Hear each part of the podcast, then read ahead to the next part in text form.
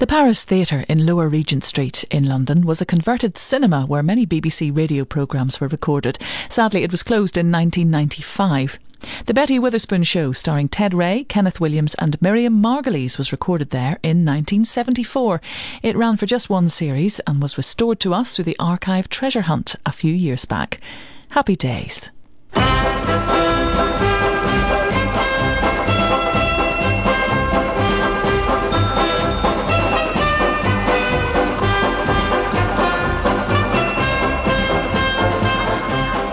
It's the Betty Witherspoon Show, and here's Betty!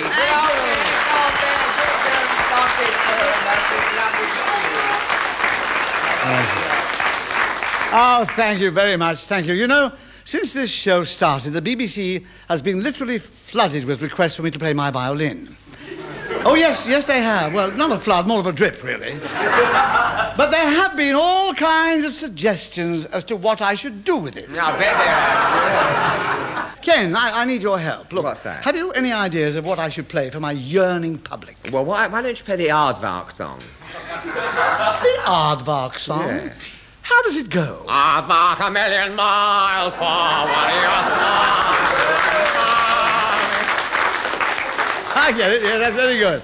And now, in response to the enormous popular demand for my Yeah, music. Ted, did you see this in the paper? No, what is it, It's about this man who's playing Russian roulette. Oh, yes. It says he escaped death, Huh? escaped death, escaped death, and shot himself with a forehead. He finally made it. Lovely. And now I really think it is time for a little music. And this week I'm going to play a piece by the great Mozart.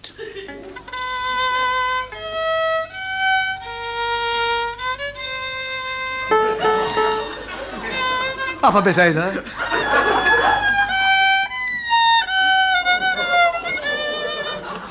Oh, well, that's all right. And uh, after that. Uh... Thank you very much. You're too kind, ladies and gentlemen. And what? Tell, tell me, Ken, do you like good music, Ken? yes, I do. Don't let that stop you. well, I won't. Mozart, eh? Ah, Mozart. He was an interesting bloke, you know, Mozart. His whole life was dedicated to his music. He was the sort of bloke who, if he'd heard Julie Ege singing in the bath, would have put his ear to the keyhole. what a Charlie. He, he came from an extremely musical family. His mother's feet used to hum. His father gave organ recitals till his monkey escaped. By the time he was seven, Mozart had devoted his whole life to music. There is music in my soul, he cried when he heard his shoe squeak. his parents helped the kid as much as they could. While his father taught him the importance of melody, his mother drummed harmony into him. It was harmony this, harmony that. How many times must I tell you? wonderful, wonderful Mozart. I think now I will play another musical tribute to that great genius. And I'm afraid we must interrupt the program at this point for an urgent police message. Oh, I know that voice. I know that voice. It's Inspector Spules of the Intelligence Unit of New Scotland Yard. Are you going to give us our weekly Knox 5 message? I don't mind if I do, mon chéri, mon petit flower, petit lily of the valley. Mm. Oh, Inspector, you are a one, really. Please continue. Ah, merci, merci, as the French shout when they are beaten to the ground by the French gendarmerie. well, I'd like to impress upon the great British public, evening all, aren't your policemen wonderful? If you want to know the time, ask a policeman, and similar cliched rubbish, is that, if they're in any trouble at all, do give the local police a ring. Preferably gold, 15 carat, with tiny, tiny clouds. Thank you. Very interesting, very interesting. And thank you, Inspector Au Spules. contraire, thank you, sweetie. Blue eyes, honey lamb, honey child, honey mine. Those other corny old lines Fats Waller always used to use. He's an amazing man, that Inspector. I wish I knew what he was talking about. He rules the boys in blue with a rod of iron. You can say that again. Once is enough. Oh, au revoir, ma chérie. Prenez garde, your bargain basement. Marvelous, I. Marvelous. And now, Nigel, an announcement, please. It is with great distress that we announce the time has come for the Betty Witherspoon chorale to, to, to burst into song. There's no other word for it. Oh, I don't know. Maestro, strike up the band.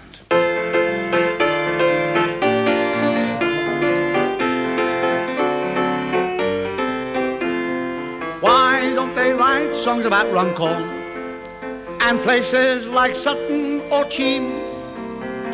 Why should it always be America?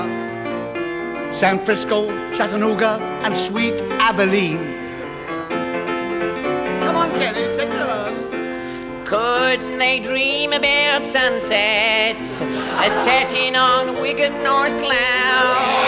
And Kentucky moons are really quite dull compared to good old fish smelling Hull. Why they write songs about Runcorn or places like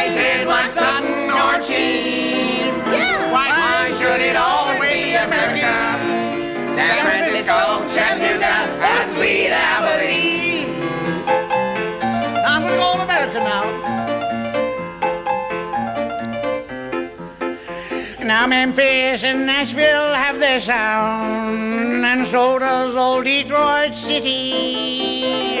But what about old Bognor Regis? Not a single blooming dirty ditty tea. Wyoming and Utah and Tulsa, just 24 hours away.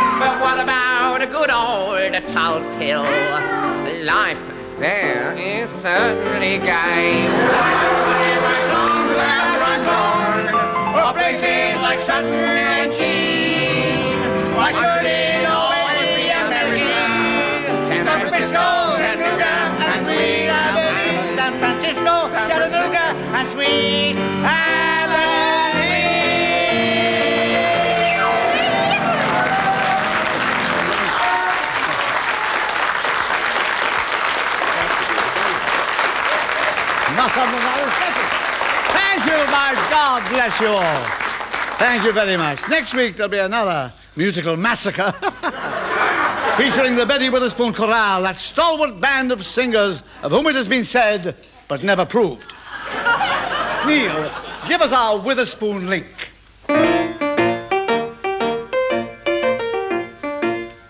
Yes, friends, it's time for Witherspoon's World, our slant eyed look at the world at large. And this week, Betty focuses her tired old eyes on children, the younger generation. You know, when I was born in 1900, mind your own business. Children were supposed to be seen and not heard. You remember that? But it's all changed now. All changed. You know, a nephew of mine, a long haired student, went into a barber's and asked the hairdresser to make him into a skinhead. Well, as the locks fell around the chair, the barber said, When did you go to Manchester Grammar School, son? How'd you know I went there? said my nephew. The bloke went on snipping away and said, I've just found your cap. Let's see how they're coping with the younger generation in Hendon. Oh, how's the family, Mrs. Welch? Oh, Milkman, nice to see you. yes, they're the same as ever, all terrible. Not to mention my son Jaime. Oh, what about Jaime? I told you not to mention him. Boy, then. Don't mention that boy of mine. I tried to tell him that we must economize, that things in the shirt factory are difficult, and money doesn't grow on trees. I say to him, I say, Jaime, walk upstairs two at a time to save wearing out your new shoes. and what does he do? Guess. Go on, Milkman. Guess, guess. No, go on, tell me. He walks up three at a time and splits his ruddy trousers.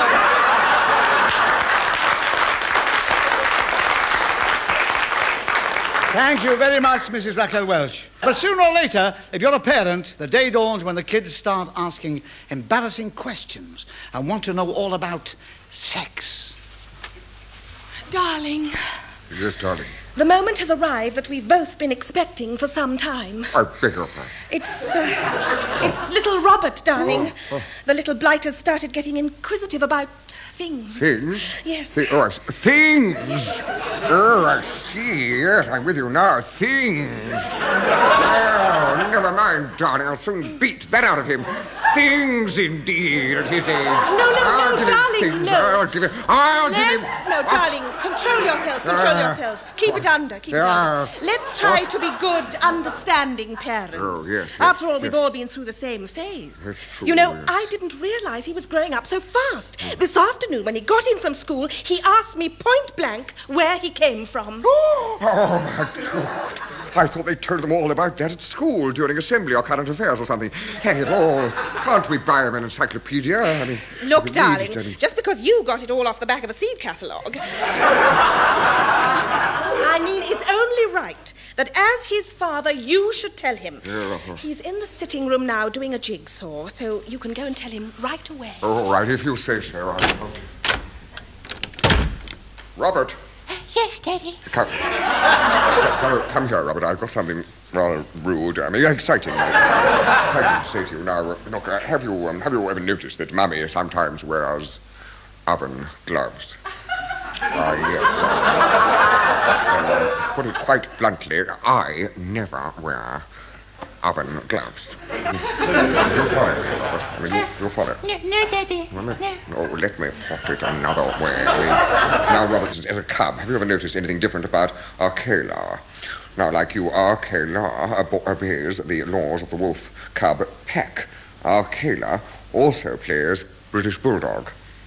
She's got a tracking badge like yours. Uh, she's got a uniform and a woggle like yours. And, no, as it were, she hasn't got a woggle. Do you follow me, Robert? Uh, n- no, Daddy. Uh, you still haven't told me where I came from. Oh, very well, I'll tell you. Yes, Daddy. Where? Manchester.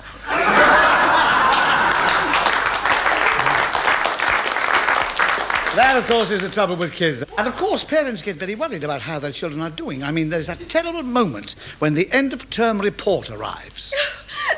I, I don't understand it. I, I just don't understand it. Jerry's school report says he has an IQ of 64. 64! And me a graduate with a PhD. Where does he get it from, Charlie? Charlie, where does Jerry get an IQ of 64 from? Uh, uh, uh, what does IQ mean? Shall never know. now it's time. Will somebody please get that boy out of here? Now, you may not believe this, but I was young once. There seems slight doubt in your minds. eh? I can remember my 10th birthday as if it was only yesterday. All those crinolines and the guests arriving late after being held up by highwaymen. One thing I'll always remember about my school days was that annual non event, the school speech day.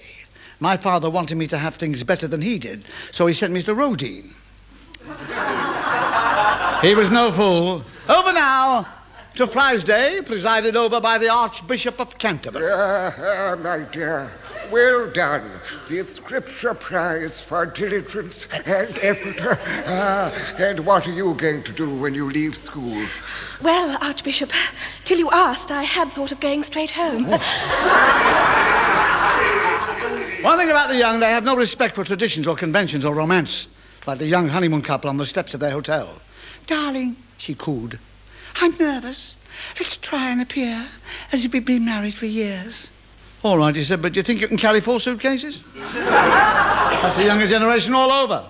No sense of the proprieties. I mean, ask any priest. Over now to a confessional. Father, oh, Father, I stole a length of material from the tailors where I work. Uh, yes, my son.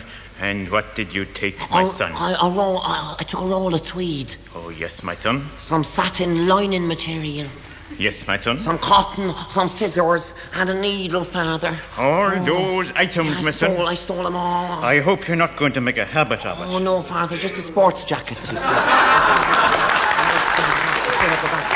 And of course, no investigation will be complete without a trip across the border to find out about the younger generation up there. Well, here I am with Janet I? and your new boyfriend. We're standing on the terrace at a Rangers Celtic football match. Aye, that's right. Uh, one thing, Janet, your new boyfriend isn't saying much. Ah, well, you see, he's a wee mite afraid of all the violence and all the bottles flying about. Well, you want to tell him not to worry, Janet. These bottle fights are just like wartime bombing. You'll not get hit unless it's got your name on it. Ah, well, that's the whole trouble. You see, his name is Johnny Walker. Tell me, uh, one thing I've always wanted to know about your boyfriend. Um, what's worn under the kilt? Oh, nothing. Everything's in perfect working order. Thank you, and good riddance. Actually, you know, the most worrying thing about the younger generation is just their numbers. It's the population explosion. It's absolutely terrifying the rate at which the population of this country is increasing. Do you realise by the year 2000, if the entire population were placed on the Isle of Wight, it would sink? Or, Ted, to bring the problem closer to home, by the end of the programme, the end of this programme, Yeah. there'll be another 3,000 pregnant women in this country. Is that a fact? That's a fact. Well, that just goes to show what people think of this programme. Let me illustrate the point another way. If all the women in the British Isles were laid end to end, there wouldn't be room for anything else, would there? And you see, eventually the sheer weight of all these extra people would cause England to spread out like a piece of pastry being rolled thinner and thinner. Yes, and you know, by the year 2000, Dover will be halfway up Calais High Street. So obviously, Ken, what we should be asking is this: Why? Why is all this? Cough it up, son. All this happening, Ken? What is the cause? Well, of course, the answer, you know, the answer is it's sex. Of course it is. Scientific tests do prove beyond any shadow of a doubt that you cannot have a population explosion without a certain amount of sex. Exactly. So it stands to reason. I mean, if we can get rid of sex, then we can get rid of the other thing at the same time. But Ken, it would be terrible, really. And anyway, first we should ask ourselves this question: Exactly what is sex? Ted, Ted, come on, all your life, Ted. You don't know? You don't know? Listen, oh, dear, look, let's suppose you have all the men here and all the women there. Yes. Then, as a natural course of events, you'd find after a short time that some of those there Yeah. will be over here. Yeah. And a lot of those here Yeah. will be over there. Oh, I see. See? And what takes place between them is neither here nor there. I got it. Precisely. That's right. That's right. You've got it. It's lovely. Nigel, let's get back to sanity, for God's sake. I really do think it's time for an announcement. Yeah, thank you very much. Yes. Think nothing of it, son. Yes, and now, ladies and gentlemen, it's time for Betty Witherspoon's Theatre of the Air. This week we present our tribute to Ken Russell's The Music Lovers, entitled She Was Only a Musician's Daughter, but She Knew Sir Henry Wood. I might interject here. We at the Yard had heard that uh, Betty was going to pay a tribute to Dixon Dock Green this week in a constabulary drama entitled She Was Only the Constable's Daughter, but She'd Let the Chief Inspector. I'm sorry, I heard it was going to be a tribute in mime to the American Red Indian entitled She Was Only Sitting Bull's Daughter, but She Certainly Knew How. Afraid you've got it all wrong, you see, Clever dicks. You're all wrong. This week we turn the clock back to Russia at the turn of the century.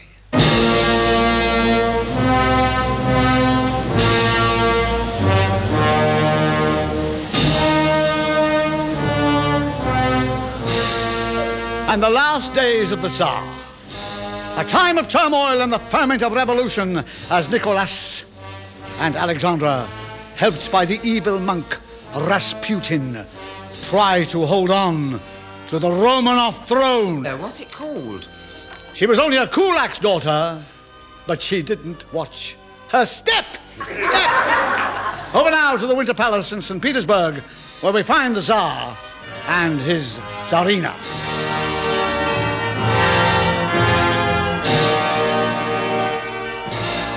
Nicholas, Yes, my little balalaika. Tovarish, you're angry with me, aren't you?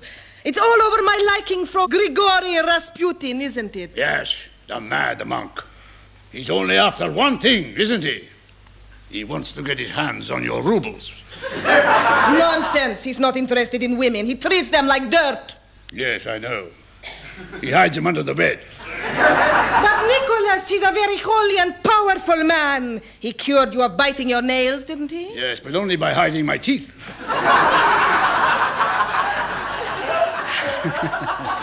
How can you be so harsh on Grigori? He's a self-made man. He started out on a shoestring, didn't he? Yes! Then he gradually worked his way up your leg. Till he got his face slapped. Alexandra, I forbid you to consort with him. Oh. Times are difficult enough as it is. Only this morning, as I reviewed the Royal Guard, they gave me a 21 gun salute. Yes, what's so unusual about that? They were using live ammunition. Oh, Nicholas, Yes. just in case there is a revolution and something should happen to you. Yes. What would you like inscribed on your tomb? Husband of the above.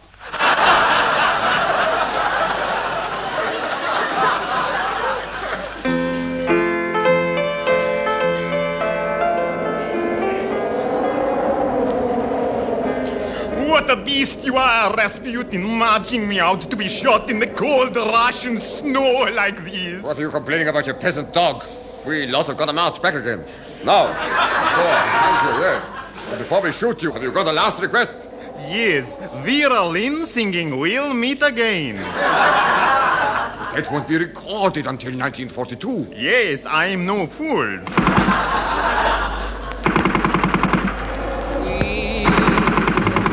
Again. Don't know where. turn that know blooming row off. You wish. You know, Grigori, the Tsar hates you. Only this morning he accused you of trying to get your hands on my rubles. Well, put that way, dear, yes. Tell me, how are the affairs of state going? Well, there was this girl from Murmansk this No, mo- no. Oh, yes. Oh, I see the affairs of state. Well, we're on hard times. I'm afraid I've had to push through an edict to sell the royal pigeons. But the upkeep isn't much, surely. No, dear, but the overheads are terrible. Boom, boom, boom, boom, boom. Now, Grigori, having got that off your chest, What chest? Hmm, Go on, dear. Yes. would you like a drink? Do you prefer brandy or vodka? Oh, Tsarina, let us have vodka rather than brandy. Good old Russian vodka. Ah, when I sip vodka, it seems to me I'm transported from the humdrum scene that surrounds me. The flavor, the aroma of Russian vodka brings to mind irresistibly an idyllic scene on the steppes of Mother Russia. A hilly field bathed in the soft Ukrainian sunshine, a clump of trees in the middle distance, a small brook curving across the red earth. This, together with the fancied sound of drowsy insects and the distant lowing of cattle, brings to my mind a kind of warmth, a kind of peace and a serenity. Oh, the eternal glory of our great Russian motherland. But brandy only makes me belch. Oh, Grigori, you have a wonderful command of words. No wonder you've got such an enormous following. No, darling, it's just the way I walk. And all the stories about you seducing every woman you meet. You like the ladies, I gather? Mm, I like the ladies anybody gathers. They are just a quick flash of my icon, and they're mine. Oh, Tsarina, women are mad about me. They throw flowers at my feet. They anoint my feet with rich spices. They literally worship at my feet. They don't think much of me, but my feet are having a great time. Oh, Grigori, the Russian people doubt my abilities. Oh, do they? Yes. Oh. But with you at my side, I'll soon show them what I'm made of. Oh, in that dress, dear, it won't be difficult, will it? Oh, this dress? Oh, it's nothing. I've had it for years. It's my going away dress. Yes, it looks as though part of you you's already left.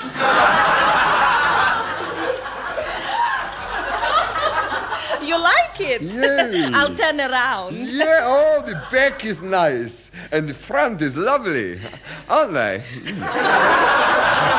Tsarina, I can't dally here with you. The affairs of state are pressing. Tell me one thing. How long were you in the church before you became a parish priest, Grigori? Two months, Your Majesty. My goodness, that's wonderful progress, Grigori. Not really. Before that, I was a bishop.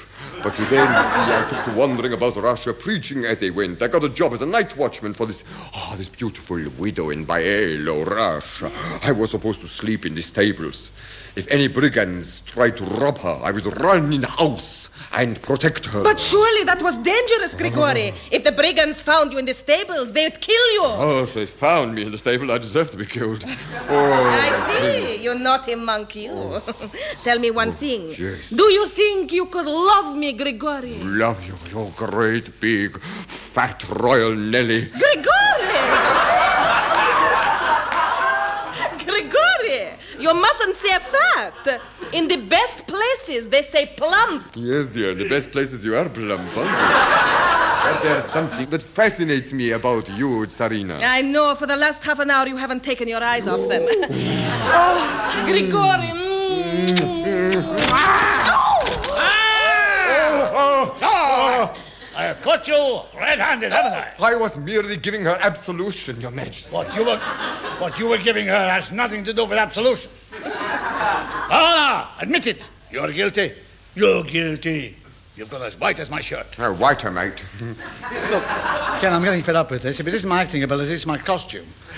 What are you going to find to criticise next? Do you want a full list? Do you want a full list, do you? Eh? I'm fed up with it. Look here, dear. Take no notice. Get on with the scene. Ignore him. He's working under a handicap. He's sober. Come on. Go on. Nicholas! Nicholas, don't banish Grigori to Siberia. I need his healing hands almost constantly. Yes, I bet you do. Oh, sire, sire, do not banish me to Siberia. Let me stay. No. Let me stay. No. If you refuse me, I'll get a rope and hang myself in front of the palace. I tell you that I'll hang myself right in front of the palace. All right. All right, you can stay. oh wonderful, ah, wonderful. Your Majesty, why did you change your mind? Because I can't bear the thoughts of you hanging around in front of the Winter Palace.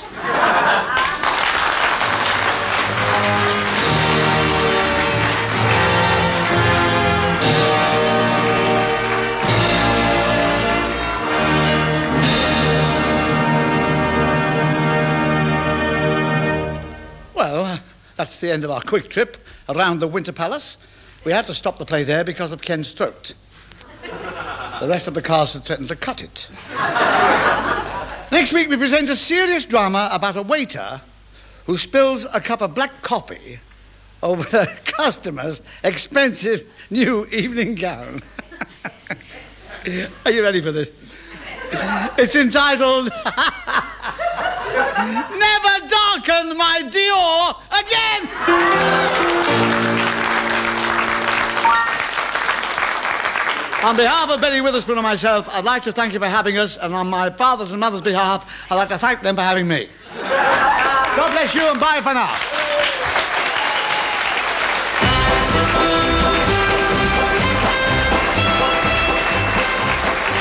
The Betty Witherspoon Show starred Ted Ray and Kenneth Williams and featured Miriam Margolyes and Nigel Rees. The musical director was Neil Innes. The script was written by Michael Whale and Joe Steeples, with additional material from Fred Metcalf, David Renwick, Keith Williams, and Chris Miller. The violin was played by Ted Ray and the Fool by Kenneth Williams, and the program was produced by Simon Brett.